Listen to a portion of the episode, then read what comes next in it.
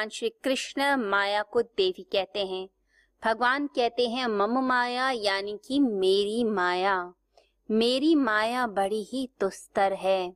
इसको क्रॉस करना बड़ा ही डिफ़िकल्ट है, क्योंकि हम इन तीन गुणों से इतने ज़्यादा मोहित हो गए, इतने ज़्यादा इसे हिप्नोटाइज हो गए हैं कि हम इन तीन गुणों के अंदर ही फंसे हुए हैं। अब इन तीन गुणों से जो बाहर निकलेगा, वही तो परमात्मा को देख पाएगा। जो तीन गुणों में रस ले रहे हैं, क्षणिक सुखों में मज़ा ले रहे हैं, जिन्हें बहुत अच्छा लग रहा है। चाहे वो सतो गुण हो, चाहे वो रजो गुण हो, चाहे वो तमो गुण हो, तीनों में जो आनंद ले रहे हैं, उसी में मज़ा ले रहे हैं, वो इसके पार कैसे जाएँगे? भगवान यहाँ कहते हैं कि मेरी माया है। मेरी माया, भगवान कहते हैं, परंतु मनुष्य, ये समझते हुए, ये पढ़ते हुए कि भगवान की माया है। माया में ज़्यादा उलझा हुआ है परमात्मा जिसने माया बनाई, जिसने ये प्रकृति की रचना की, उसकी ओर बिल्कुल भी नज़र नहीं जाती। हम आँख उठाकर परमात्मा को नहीं देखते, हम सिर्फ़ और सिर्फ़ माया के जाल में फंसे रहते हैं। अगर आप किसी व्यक्ति की लाइफ को देखें तो देखेंगे, सुबह से शाम तक की रनिंग है, एक रेस है। हम सुबह उठते हैं, ऑफ़िस जाना, एक भाग दौड़, वहाँ का काम देखना, फिर वापस आना, फिर घर के बहुत सारे काम होते हैं, फिर रात को सो जाना, फिर एक रेस चलती रहती है सारा दिन, सारी रात। हम विचारों में अपने शरीर से एक रेस का हिस्सा बन जाते हैं, भागते रहते हैं। तो माया के जाल में उलझे हुए, कोई भाग रहा है धन के पीछे? किसी को पद प्रतिष्ठा चाहिए, कोई चाहता है कि एक ऐसी पोजीशन मिल जाए कि लोग मेरा नाम सम्मान से लें? तो हम चीज़ों में फंसे हुए, माया में फंसे हुए और माया से मोहित हैं। परंतु जिसने इस माया को बनाया, उसकी ओर किसी की भी नज़र नहीं जाती। भगवान कहते हैं, मम माया, मेरी माया। परंतु इस माया के पार कैसे जाया जाए, इसके बारे में कोई सोचता नहीं है। भगवान इस श्लोक में बताते हैं कि यदि कोई व्यक्ति मैं और मेरा के भाव से ऊपर उठ जाए, यानी अहंकार से ऊपर उठ जाए, और सिर्फ़ और सिर्फ़ परमात्मा की शरणागति ले ले तो वह व्यक्ति ज़रूर पार लग जाता है, यानी कि गुणातीत हो जाता है। अब क्या किया जाए?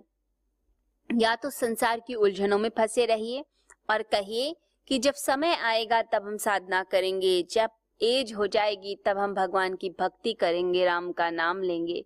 या जो भी समय है, जैसा भी है, जिस भी उम्र में है, वहीं से ही हम भक्ति शुरू कर दें, वहीं से ही हम प्रार्थना शुरू कर दें, क्योंकि समय तो हमें कभी मिलना ही नहीं है इस जगत के अंदर। चाहे वो यंग एज हो या ओल्ड एज हो, हम हमेशा परमात्मा के ध्यान को टालते चले जाते हैं। भगवान कहते हैं, जो मेरा स्मरण पहले रखे और संसार के कार्य को बाद में रखे, वही व्यक्ति योगी कहलाता है। हमें इस संसार के पार जाना है, माया के पार जाना है तो परमात्मा की भक्ति पहले। जब हम सुबह उठें तो पहले परमात्मा का नाम लें, सुबह ध्यान करें, जप करें, यज्ञ करें, परमात्मा का नाम लिया जाए। उसके बाद इस जगत की यात्रा हो। और सारा दिन ऐसा नहीं कि सिर्फ़ वो समय ही हमने साधना की। पूरा समय मन में यही भाव चले कि हम परमात्मा के लिए कर रहे हैं।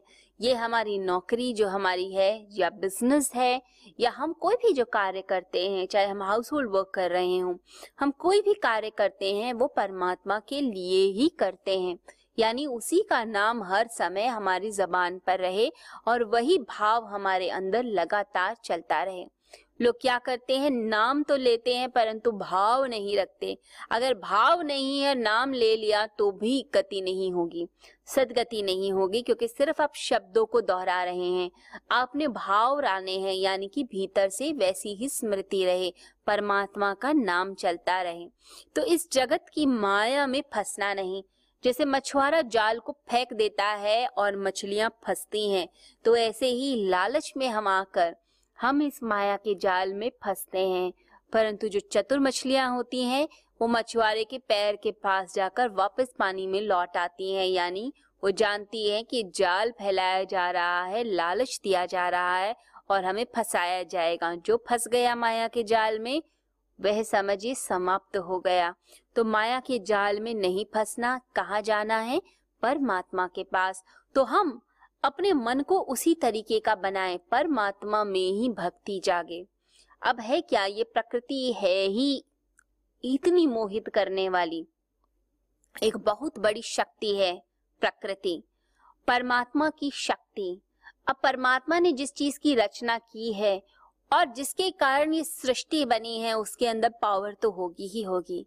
अब परमात्मा की बनाई हुई चीज़, उसमें शक्ति तो होनी ही है। तो ये प्रकृति इतनी पावरफुल है कि हमें मोहित करती है, हमें अट्रैक्ट करती है।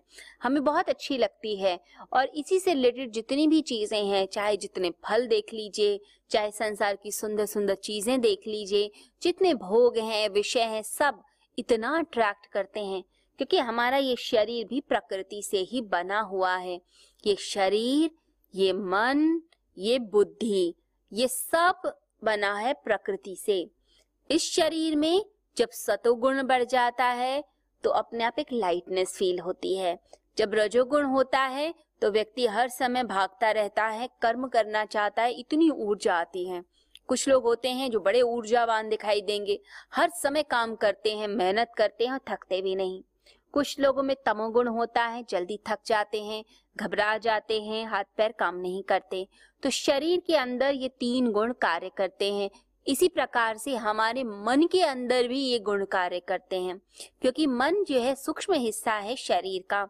स्थूल हिस्सा है शरीर और सूक्ष्म हिस्सा है मन। तो मन भी इस प्रकृति से बना हुआ। जब सात्विक मन होने लगता है, तब हम दुनिया का भला करते हैं, लोगों के भले के लिए कार्य करते हैं। जब राजसिकता जागती है तो लालच जागता है, दूसरे के धन को देख के हम लालच में आ जाते हैं। विषय और वासनाओं में फंसने लगते हैं, फिर हमें वासनाएँ दिखती हैं, इच्छाएँ दिखती हैं, उनकी पूर्ति ही सब कुछ हो गई। आसक्तियों के जाल में व्यक्ति फंसने लगता है तो ये रजोगुण बढ़ गया। और जब मन तामसिक होता है तो ये समझिए कि ऐसा मन बुरी से बुरी, नीच से नीच हरकत करने में भी हिचकिचाता नहीं है। ऐसी ही बुद्धि भी सात्विक मानी जाती है, राजसिक और तामसिक। जब सतोगुणी बुद्धि होगी तो हमें परमात्मा की तरफ़ चलाएगी। हमारे मन को वैसा बनाएगी, शरीर को भी वैसा बनाएगी। राजसिक बुद्धि राजसिकता की तरफ़ लेकर जाएगी और तामसिक बुद्धि तामसिकता की तरफ़ लेकर जाएगी। इसलिए हमारे देश के अंदर प्रथा है। प्रचलन है कि हम गायत्री मंत्र का उच्चारण करें, क्योंकि गायत्री मंत्र का उच्चारण हमारे अंदर की सात्विकता को जगाता है। जब हम भगवान से प्रार्थना करते हैं कि, हे प्रभु, हमारी बुद्धि आपके निर्देशन में चले। हम प्रकाश का ध्यान करें, हम उसी का वर्ण करें। वही प्रकाश हमारे भीतर आए। हमारी बुद्धि के सारथी, हे प्रभु, तुम बन जाना। तो भगवान को ही बुद्धि सौंप देते हैं कि तुम जिस डायरेक्शन में चलाओ, वहीं हम चलें। और हमारी बुद्धि आलोकित हो जाए प्रकाश से, ज्योतिर्मय प्रकाश से। जो प्रकाश सूर्य जैसा है, हम उस प्रकाश को, का वर्ण करना चाहते हैं। तो भगवान से हम प्रार्थना करते हैं सात्विक बुद्धि के लिए। तो ये सात्विक बुद्धि हमें लेके जाती है परमात्मा तक। तो ये नश्वर है, ये शरीर, ये मन, ये बुद्धि। ये सब तीन गुणों से बना हुआ और इसमें जो फंस जाता है, वो इससे ही मोहित रहता है, इसी से हिप्नोटाइज रहता है।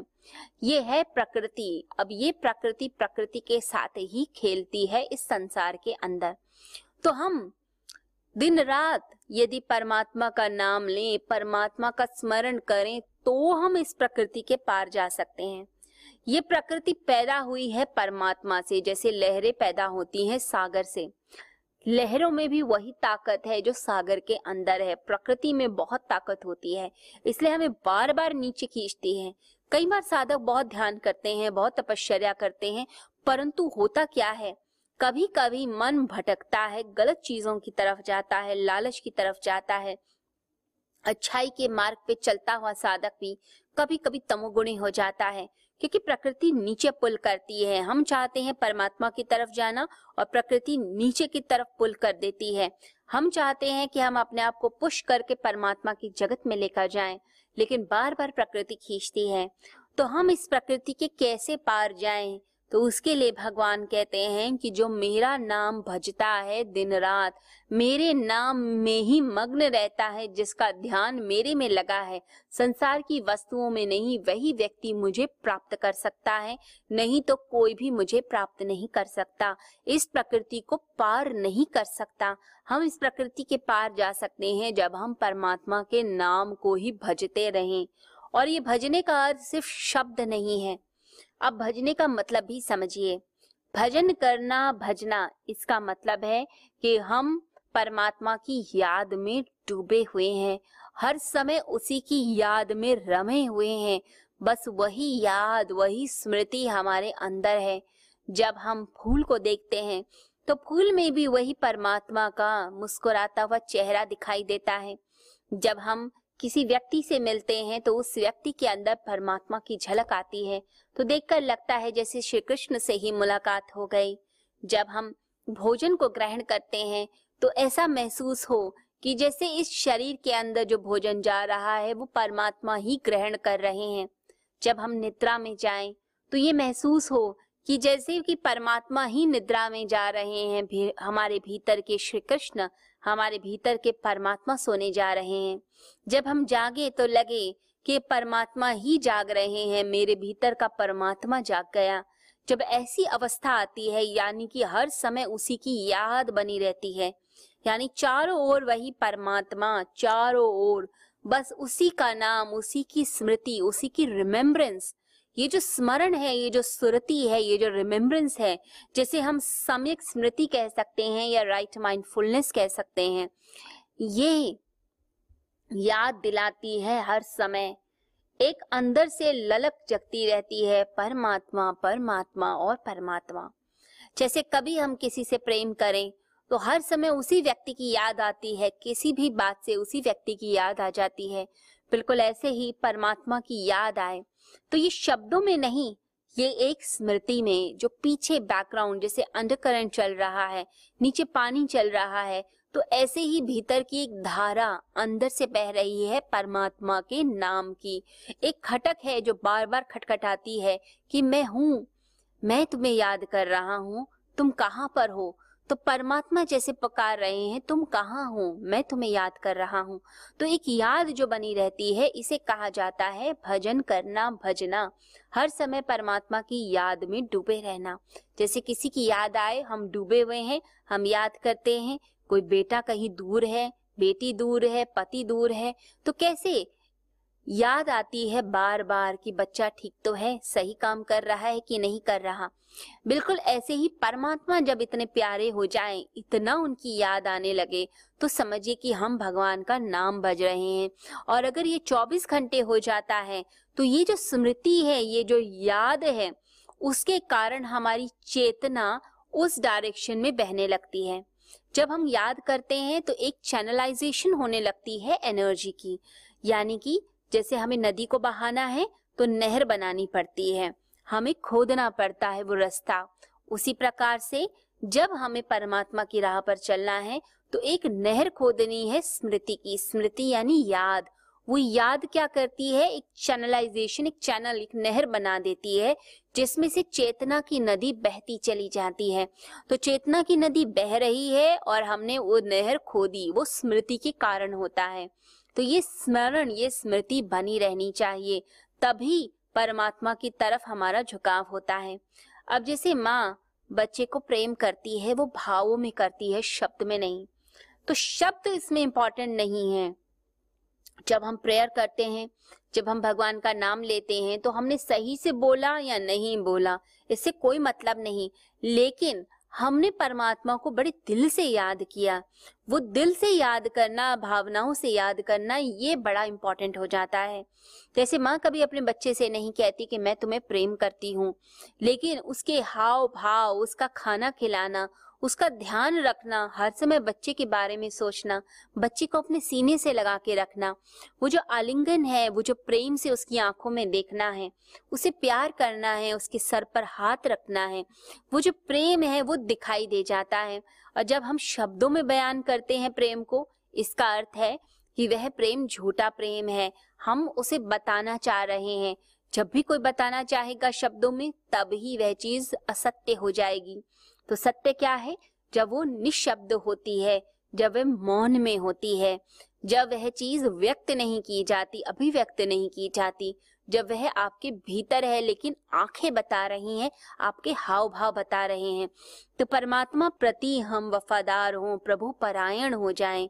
जब हम उसी का नाम भजें, उसी का नाम चलता रहे और हर समय उसी की याद, उसी में ही मदहोश, एक मदहोशी आ जाए तो समझिए कि हम उसकी राह की तरफ़ चल रहे हैं तो प्रकृति से हम धीरे धीरे ऊपर उठने लगते हैं।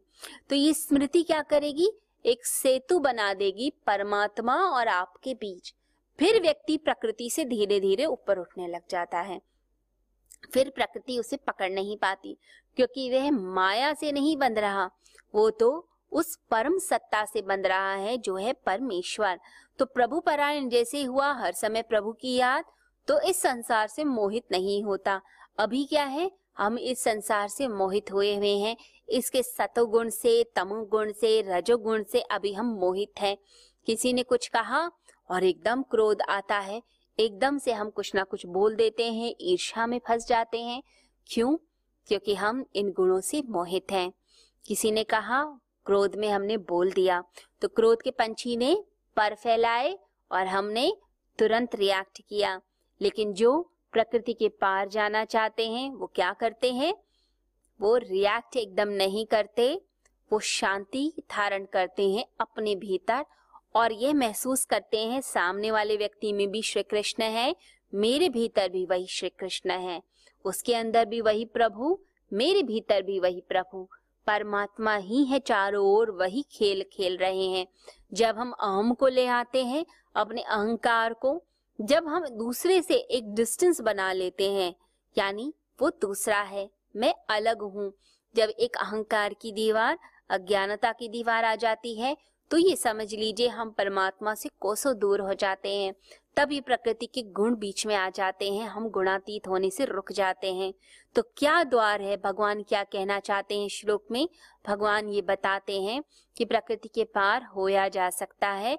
थोड़ी दुस्तर है, मुश्किल है थोड़ी डिफ़िकल्ट है इसको पार करना, लेकिन ये हो सकता है यदि तुम पूरी तरह से समर्पण कर दो, यानी कि मेरा नाम भजते रहो, प्रभु का स्मरण वह द्वार है, जिस द्वार में प्रवेश करने के बाद हम गुणातीत हो जाते हैं, मुक्त हो जाते हैं और मोक्ष को प्राप्त करते हैं। तो इसीलिए आपने क्या करना है? प्रकृति से ऊपर उठने के लिए भगवान का भजन करना है और उन्हीं में लीन रहना है।